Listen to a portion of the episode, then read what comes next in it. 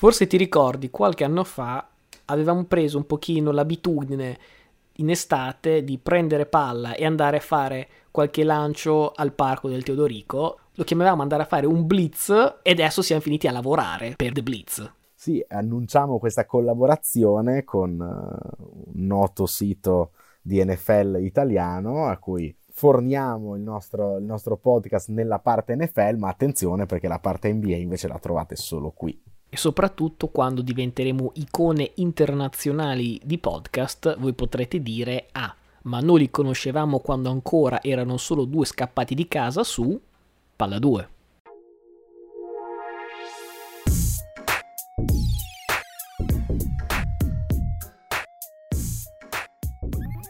Allora, eccoci arrivati a questa nuova puntata di Palla 2, io sono sempre Luca Bolognesi. E io sono Matteo Venieri, arrivati alla puntata numero 82 del nostro podcast. Questa volta scelgo due grandissimi tight end, uno dei più forti di sempre, Jason Witten, e un altro che magari non è considerato, insomma, nelle alte sfere dei capoccia, però assolutamente uno dei miei tight end preferiti, Kyle Rudolph, che 82 con Minnesota, 80 con voi, perché non poteva macchiare questo numero storico con la vostra maglia. Anche quasi fatto touchdown, poi ha messo un'unghia fuori, ancora niente.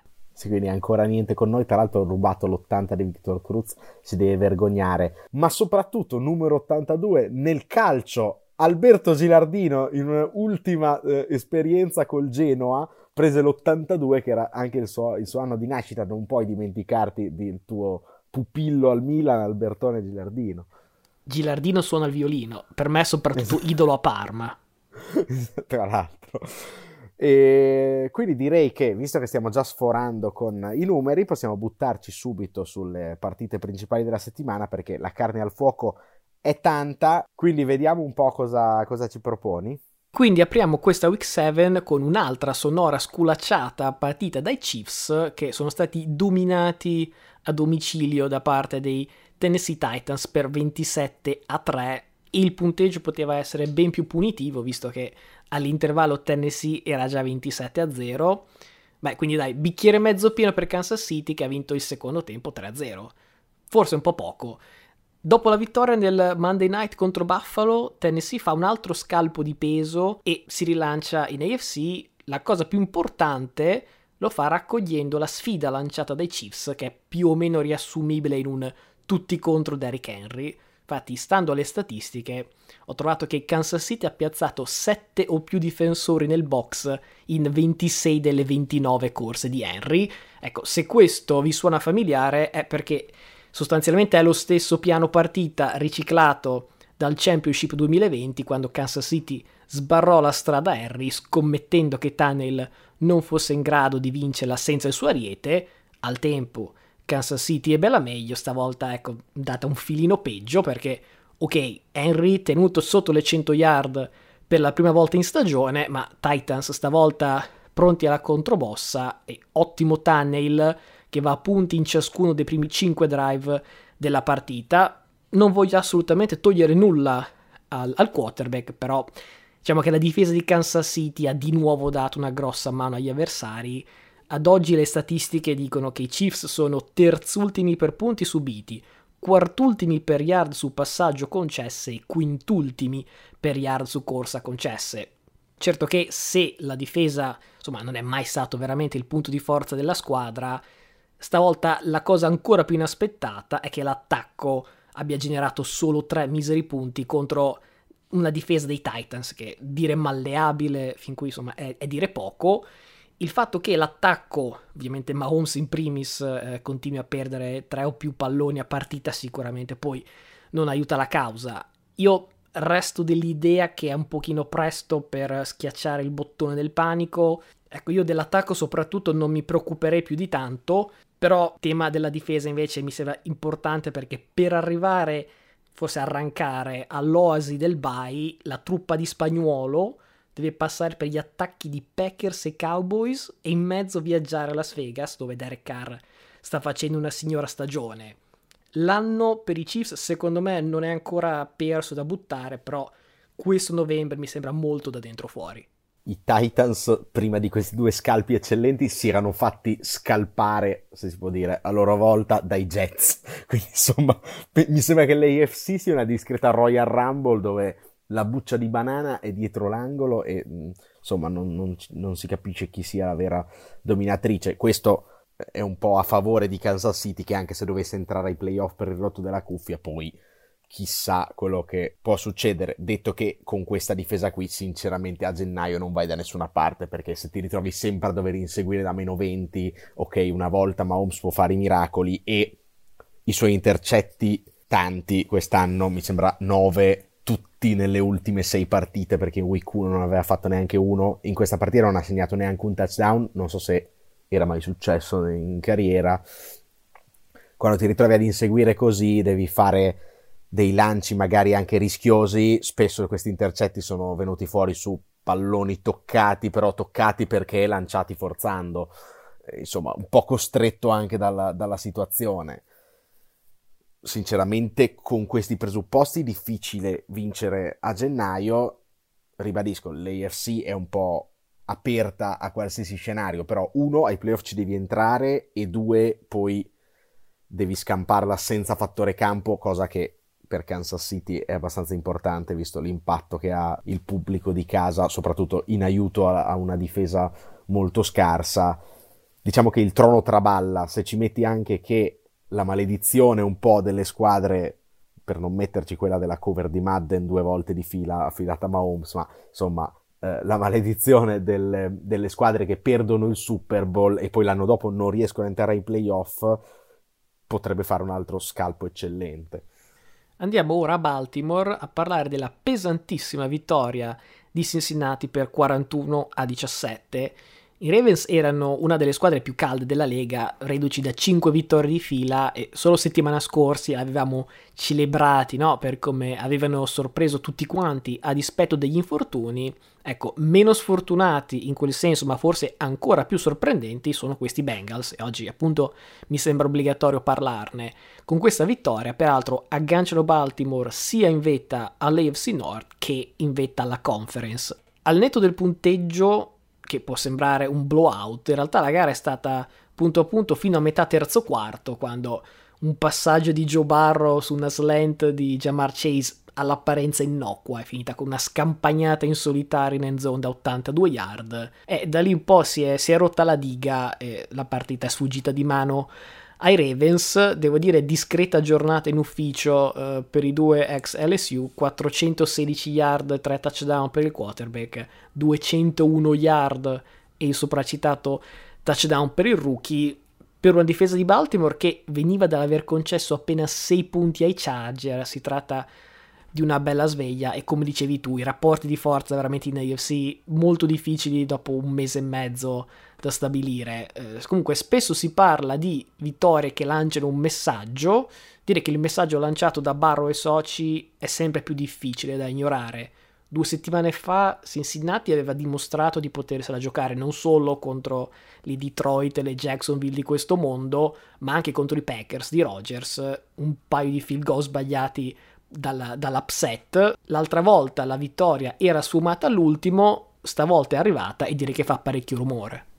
Sì, settimana scorsa avevamo lodato in ogni modo i Ravens, però, e qui devo flexare, altro che fantasy, il vero flexare è perché nel pronostico bold che avevo dato era proprio la vittoria di Cincinnati, che secondo me valeva un po' di più di quello che gli veniva accreditato sulla carta, anche appunto per l'essere andato vicino all'upset contro Green Bay. Sicuramente questa connection tra Barrow e Chase cresce di settimana in settimana, e un po' alla faccia di chi diceva ma non lo dovevano scegliere, dovevano prendere un lineman perché sennò Barrow viene ucciso. Non mi sembra che in questo momento ci sia questo problema. La squadra ha un gioco di corse abbastanza solido, che i Ravens hanno cancellato tra parentesi, ma non è bastato, e questa connection sta veramente facendo faville. Ma io vorrei mettere lo spotlight sulla difesa dei Bengals, che è sicuramente tra le 10 migliori della Lega. Magari non fa la giocata che va negli highlights, non fa il pick six, non ha il Diggs di Dallas, però concede davvero poco e ha fatto sembrare il Lamar quello che non funziona rispetto a quello delle prime 6 settimane, che era sembrato inarrestabile anche come passatore. Grande pressione, la linea difensiva e il front seven in generale di Cincinnati sta facendo un gran lavoro, le secondarie reggono gli uno contro uno anche se c'è Eli Apple, e questo mi sembra incredibile che possa succedere. E quindi insomma è una squadra che può, nella Royal Rumble che dicevamo c'è in AFC, essere competitiva. Non credo sia ancora il suo anno, però sicuramente la sorpresa di questa stagione.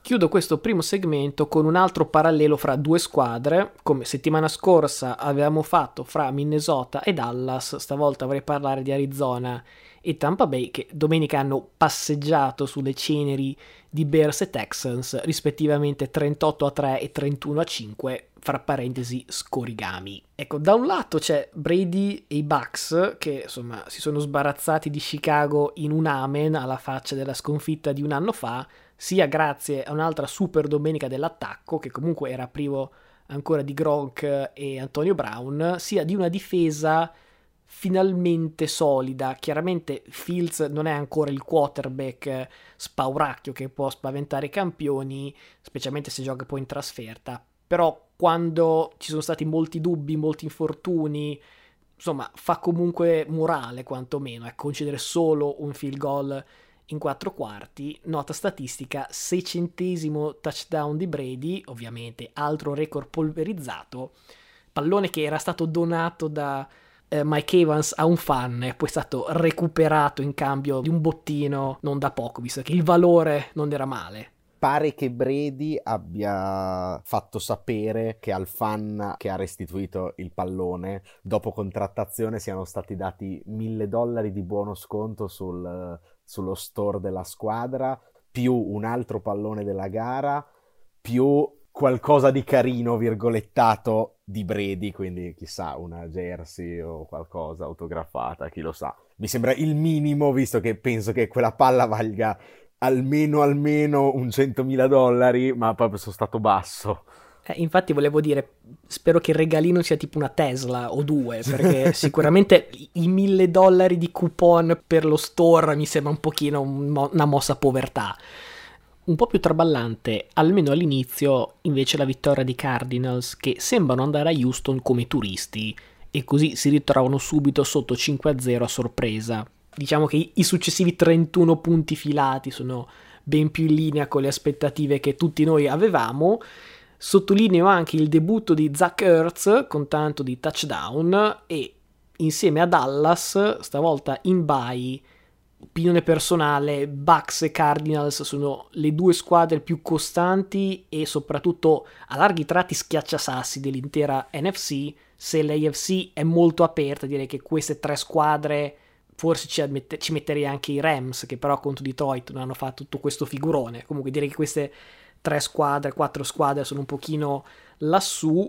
In stagione il calendario non propone un testa a testa fra Arizona e Tampa Bay, però chissà che, un po' come nel wrestling, gli sceneggiatori non abbiano scelto di farci assistere allo scontro fra pesi massimi proprio nel main event della conference.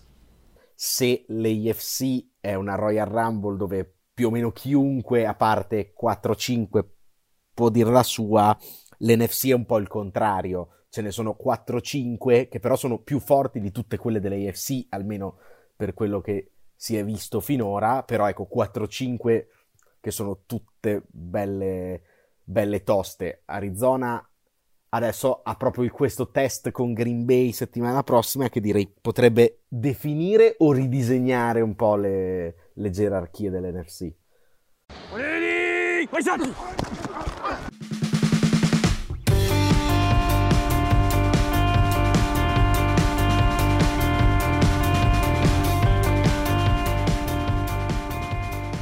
Chiuso allora questo primo segmento, andiamo al successivo, che noi chiamiamo perle dagli altri campi, dove andiamo un po' a riassumere le altre partite attraverso piccole curiosità.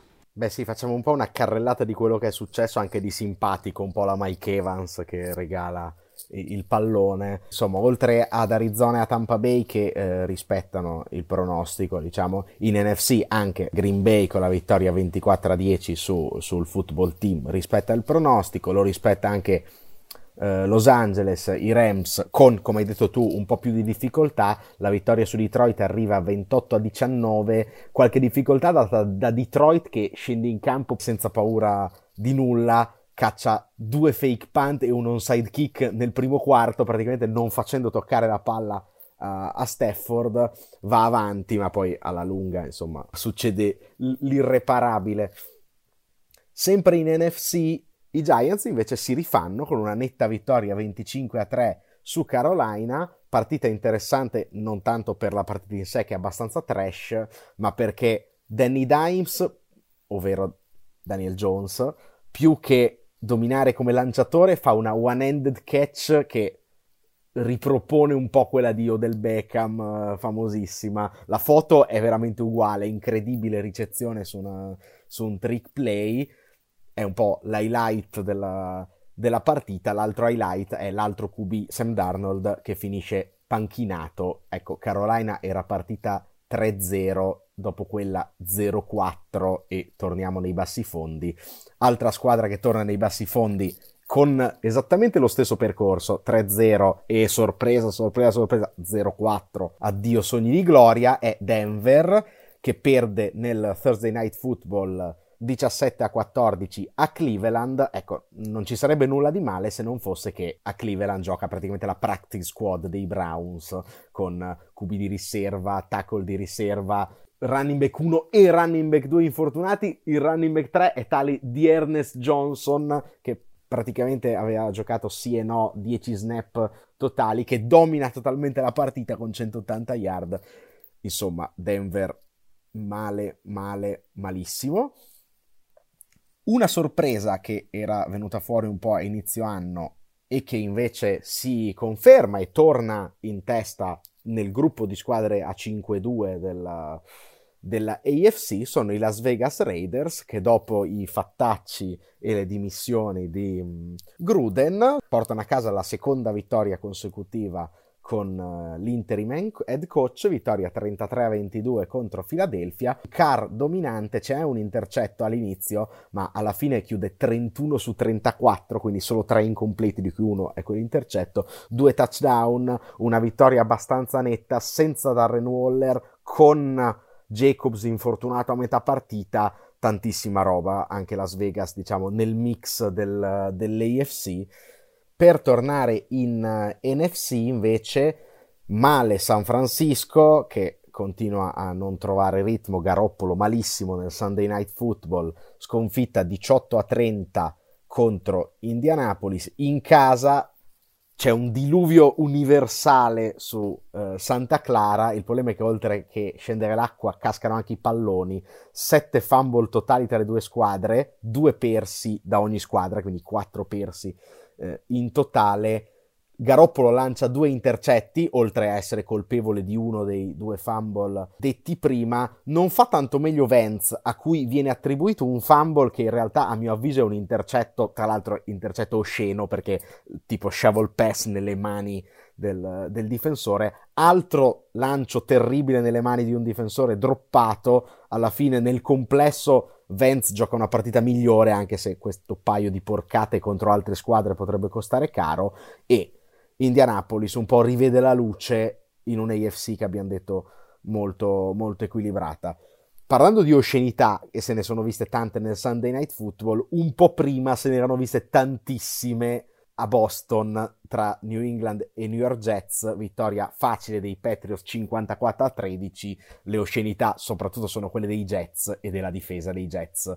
Patriots a segno in 9 drive su 10, il primo touchdown è un bel trick play col lancio di Kendrick Bourne per Nelson Aguilar, un po' un classico ormai dei Patriots che lo giocano spesso. I Jets concedono anche 551 yard totali, che sono il 7° risultato migliore nella storia dei Patriots e una squadra che ha avuto Brady.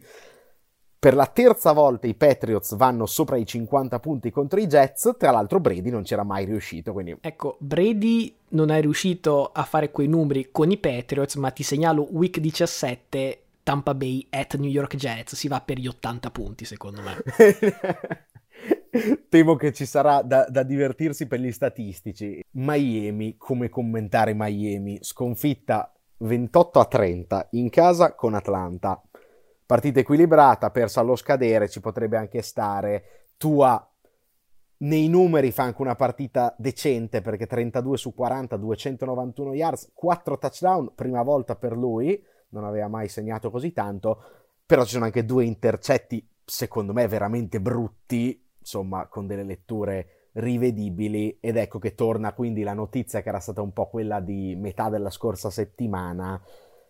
Possibile trade per, si era parlato di una possibile trade per Deshaun Watson, poi è tutto stato smentito. Flores ha detto tu è il mio quarterback, ecco sei il tuo quarterback, però fanno 6 sconfitte consecutive. È vero che metà delle partite le hai anche saltate Tua, però non gira buona aria a Miami, diciamo.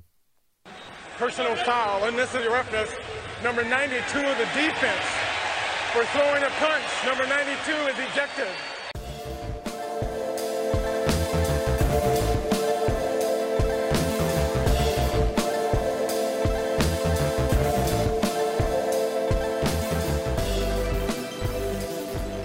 E allora su questo argomento vorrei espandere un attimino il ragionamento. Come hai detto te, dopo alcuni mesi di silenzio radio assoluto, in settimana erano tornate a farsi sentire le voci su una possibile trade di Deshaun Watson, e i Miami Dolphins, appunto come anche in quest'estate, continuano a essere i favoriti per arrivare a Watson. La storia non è ora necessariamente più avvincente di quanto non lo sia stata in estate, anzi se vogliamo al massimo è anche più nebulosa, perché dal lato di Watson non ci sono novità sulle numerose cause per violenza sessuale. La Lega dal canto suo continua a essere tutt'altro che proattiva, e questo non è neanche sorprendente. Dal lato di Miami, ecco, sorprende un attimino di più la partenza shock 1-6, che sicuramente ha contribuito un po' a far riconsiderare ogni componente del team, e il QB chiaramente non può essere escluso da queste considerazioni. La domanda è: ha senso per i Dolphins fare questa trade? La mia risposta ad oggi è sì, ma con la consapevolezza che si tratta di una mossa ad altissimo rischio. Primo, se vogliamo, per la figuraccia di avere una squadra che ipoteca il proprio futuro per un giocatore accusato di reati molto gravi che devono ancora andare a processo.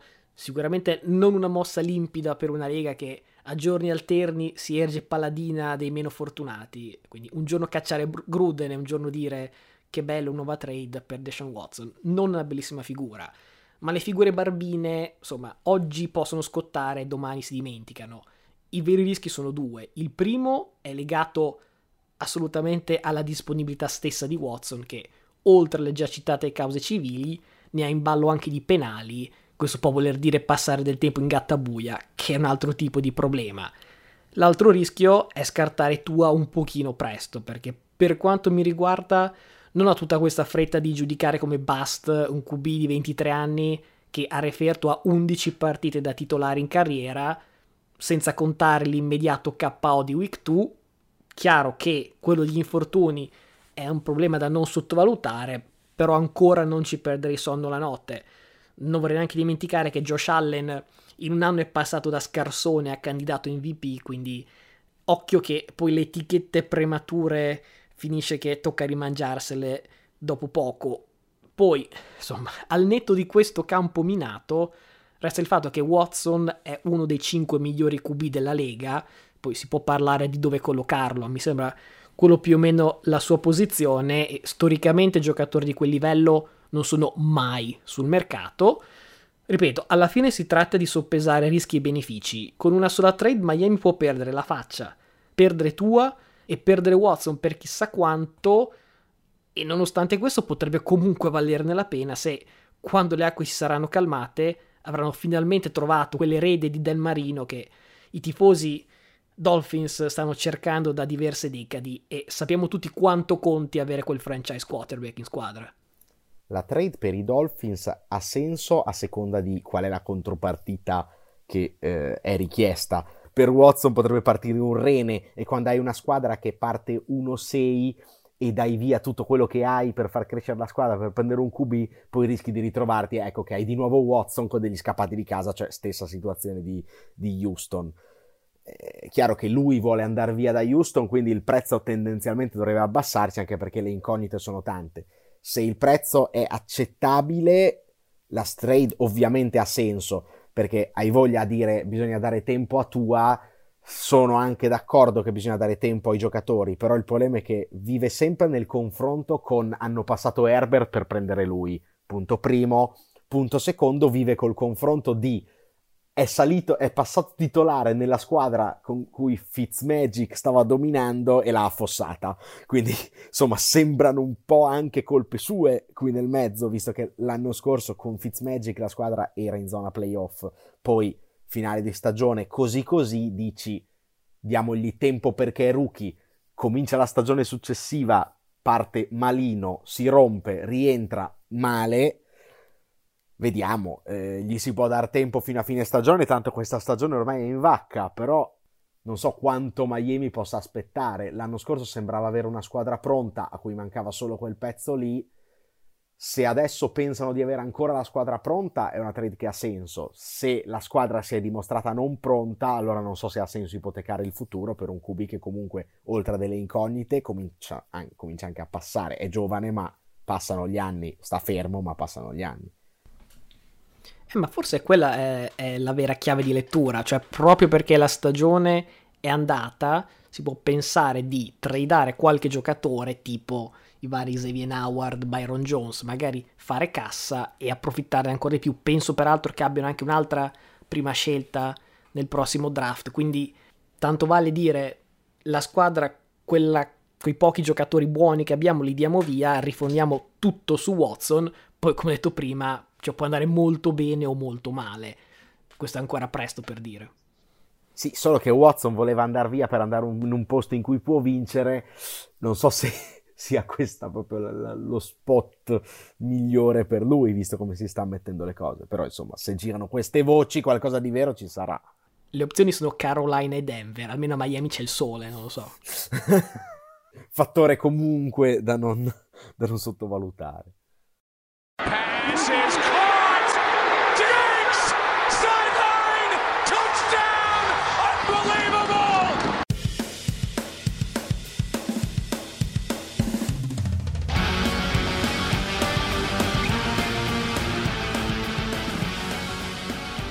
Eccoci quindi arrivati in coda al nostro podcast, dove spostiamo l'attenzione dalla settimana passata a quella futura e andiamo un po' a sganciare qualche pronostico di settimana scorsa. Ecco, quella dei pronostici retroattivi è una buona mossa, lì sembriamo tutti dei geni. Qualche pronostico per settimana prossima, detto che scegliamo sempre una partita che consideriamo pronostico prudente, quindi abbastanza sicuro. Settimana scorsa ci siamo salvati entrambi, tu con Arizona molto bene, io con i Rams un po' meno bene, ma mi sono salvato.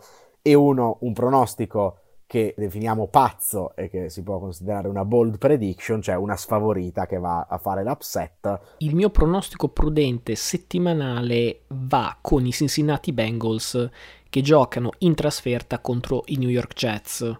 Se vogliamo fare un pochino di storyline dove non esiste, si potrebbe dire che insomma è una partita che ha l'aspetto di una gara trappola, visto che è non solo contro una squadra chiaramente in crisi, ma soprattutto a cavallo di due scontri divisionali. Chissà che Cincinnati non sia un pochino a far baldoria dopo la vittoria contro Baltimore, non sia già con la testa a Cleveland settimana dopo. Ecco, se vogliamo fare un pochino di fantasia, in realtà i Bengals sono in uno stato di grazia, non mi aspetto che Zach Wilson, Joe Flacco, chi per loro, insomma, avrebbero comunque opposto alcuna resistenza. Pronostico pazzo, direi che è finalmente tempo di dare a Detroit una vittoria e gliela diamo contro Philadelphia in casa. partita che curiosamente apre con lo stesso spread di -3,5 in favore degli ospiti come nella partita precedente. Le ultime prestazioni dei Lions direi che sono state più che incoraggianti, direi più o meno dal calcio da 60.000 yard di Tucker, molte partite che Detroit ha avuto qualche chance per portare a casa, in realtà anche prima contro San Francisco, però insomma dire che a questo punto la trasferta di LA può aver dato un pochino qualche idea, insomma hanno veramente estratto conigli dai cilindri, assi dalle maniche, non so più che trucchi possano avere, però dire che questa vittoria ormai è matura, insomma in questo momento non me ne vogliono i fan di Philadelphia, ma non è che stiano giocando per molto. Ecco, vado col mio pronostico prudente. Condivido ovviamente la tua idea su Cincinnati, però secondo me è ancora più prudente, nonostante i Jets veramente con Joe Flacco non vedo cosa possono fare e con quella difesa, ma vado ancora più prudente perché Buffalo dopo il bye in casa con Miami, di cui abbiamo appena raccontato il De Profundis, ecco, tra l'altro Buffalo potrebbe essere anche abbastanza adirata per la sconfitta patita prima del bye. L'ultima volta che hanno patito la sconfitta, la difesa si presentò nella partita successiva con 2 drive col sangue negli occhi. Ecco, fossi Tua comincerei a scappare prima di cominciare la partita. Sinceramente pronostico molto chiuso a mio avviso. Pronostico pazzo e mi tengo lontano dai Lions perché l'altra volta che ti dissi i Lions trovano la prima vittoria, ovviamente data male, non voglio più tentare. Vado quindi con il Sunday Night Football dove Minnesota riceve Dallas, entrambe squadre in uscita dal bye. Dallas l'abbiamo appena citata tra le squadre top dell'NFC, ha un po' ballato nell'ultima settimana prima del bye. Ecco, però lo scoglio più grosso da superare è Primetime Cousins, perché ricordiamo che il quarterback di Minnesota ha discreti problemi con le partite in primetime. Questo però è soprattutto con i Monday Night Football, dove fino all'anno scorso non aveva mai vinto, era 0-9 e 0-3 con la maglia dei Vikings. L'anno scorso è riuscito a sfatare il tabù Monday Night Football contro Chicago. Nei Sunday Night Football invece il suo record è positivo, 4-3, questa è una statistica che sicuramente non ti aspettavi, 2-2 nello specifico con i Vikings. Vikings che hanno dimostrato di potersela giocare contro tutti, e allora perché no dargli l'upset nel Sunday Night contro Dallas. Qualche statistica, anche questa in previsione di Week 8, e visto che ci addentriamo nella settimana di Halloween, questa Week 8 ci propone più che un dolcetto lo scherzetto di mettere la partita di cartello già di giovedì con la già citata super mega sfida Arizona contro Green Bay. L'over-under ad oggi è fissato a 54, io sai cosa ti dico? Aggiungo altri 10 punti e comunque prendo l'over. Tiè. Vado avanti con i Texans che vengono da 2 partite di fila in cifra singola, un pochino un problema, forse anche a loro farebbe comodo Deshaun Watson, però in assenza Watson pare che Tyrod Taylor, sfortunatissimo, possa finalmente tornare. Se giocherà voglio dare ai Texans 14 punti o anche qualcosa in più contro i Rams. Ultima statistica invece la voglio cucire addosso a un singolo, nello specifico Kyle Pitts, che prima non mi hai citato ma ha già fatto 119 yard contro i Jets, 163 contro Miami, sarà di nuovo in tripla cifra e prima giornata in carriera con doppio touchdown contro Carolina. I'm gonna pass it to Corn after I say one thing. No. That's a W. Let's eat one. Let's eat one. That's a W.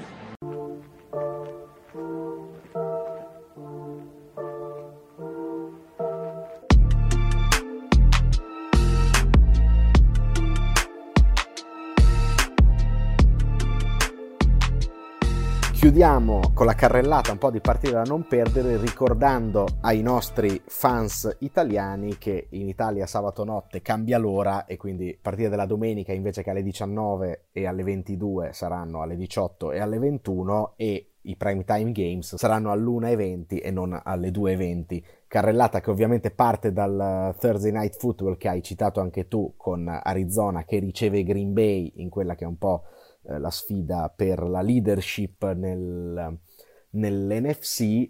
Passiamo alla domenica, dove appunto alle 18 si giocano due sfide divisionali decisamente interessanti. Cleveland contro Pittsburgh. Cleveland, soprattutto bisogna capire chi gioca.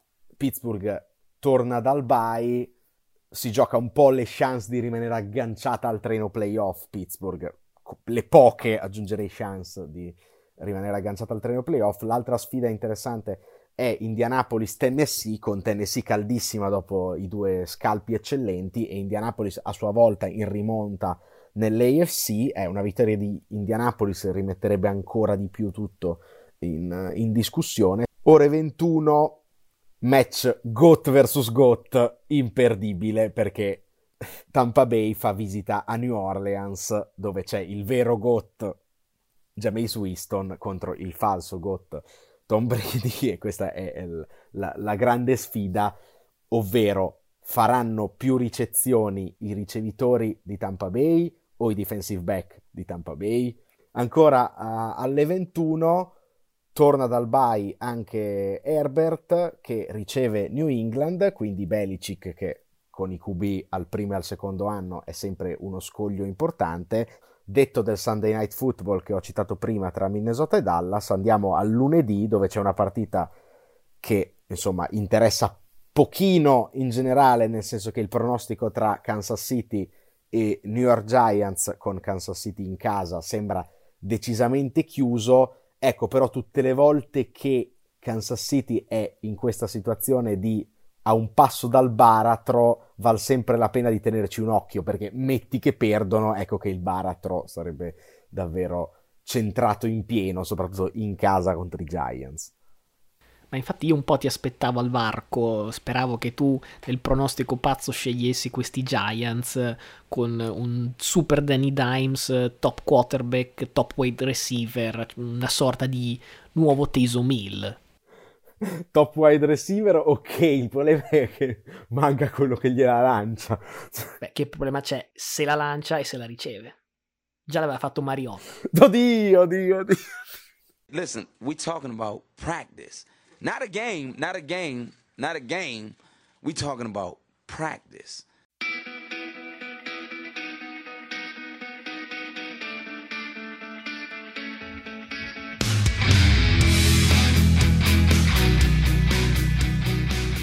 Bene, allora finita la parte dei pronostici, adesso possiamo passare alla seconda parte tutta dedicata al fantasy football, perché giocavamo contro io e te questa giornata e ci puoi spiegare un po' chi ha vinto, no? Assolutamente rifiuto di parlare di questo argomento e invece ti obbligo a parlare un pochino di NBA. Penso si sia capito chi ha vinto. No, ma ho vinto io, che però sono molto modesto e quindi non mi piace. Sì, sicuramente. Sai come sono fatto. Parliamo invece un pochino di NBA, perché settimana scorsa avevamo fatto la preview di East e West e finalmente già c'è qualche primissimo responso, fra cui i Lakers hanno qualche problemino di chimica, visto che già a inizio anno rissa in panchina fra Anthony Davis e Dwight Howard, prestazioni in campo non indimenticabili. Sicuramente prestissimo per parlare di attenzione è crisi Lakers, come avrei fatto la Gazzetta con è crisi Inter, però non è sicuramente tutto rose e fiori.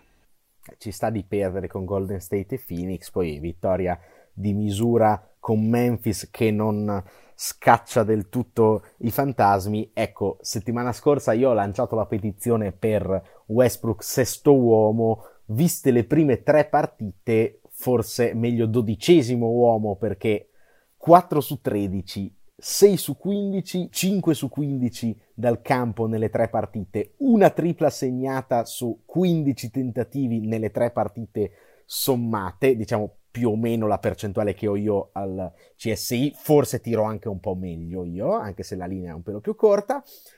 3 su 8 nella seconda partita e 2 su 4 nella terza ai liberi, quindi manco i liberi si può fare hack a Westbrook tra un po'. Ecco, Rimbalzi e assist sempre tanti, per carità, ma quando giochi con LeBron non penso neanche sia difficile fare 9 assist a sera. Forse Malik Monk è un po' più funzionale. Carmelo Anthony è stato scoppiettante soprattutto nella vittoria con Memphis. Ci sono luci e ci sono ombre, però sicuramente dar morti Lakers non me la sento al momento. Chimica tutta da trovare e minuti di Westbrook da ridurre, secondo me. Due squadre che al momento sono ancora imbattute con lo stesso punteggio di 3-0. Una sono i Chicago Bulls, che incredibilmente stanno anche giocando in difesa, cosa che è un po' la novità, ma soprattutto a ovest 3-0 sono i Warriors, che hanno cominciato, oltre che con lo scalpo eccellente già citato, con un Steph Curry che veramente è impossessato dal demonio, come già lo era in conclusione dello scorso anno. E ho anche letto una simpatica dichiarazione sua e del suo preparatore, che ha detto: in allenamento se il tiro tocca il ferro ed entra lo consideriamo un errore. E non ho più parole. No, tanto se l'è presa perché l'abbiamo messo troppo indietro nel ranking, o meglio io ho premuto per metterlo più indietro nel ranking. Nella seconda partita, non quella con i Lakers, l'altra, non mi ricordo l'avversario, mi pare avesse 25 punti senza errori dal campo a fine primo quarto. Insomma, indiavolato. Nella terza partita poi vinta, Paul George ha la bella idea, perché genio, no, della difesa. I Clippers tra l'altro sono partiti malissimo, ma non apriamo questa parentesi. Paul George ha la buona idea di dirgli: te ne concedo una dal logo, azione successiva, arresto e tiro dal logo, ovviamente retina che si muove. Io starei zitto, cioè già ti fa canestro chiunque in faccia da sempre, da Lillard in poi, figure di palta colossali per Paul George, ma almeno stai zitto, che ci sono anche le telecamere direzionali che ti registrano. James catches, puts up a three. Won't go, rebound box, back out to Allen, his three-pointer, man!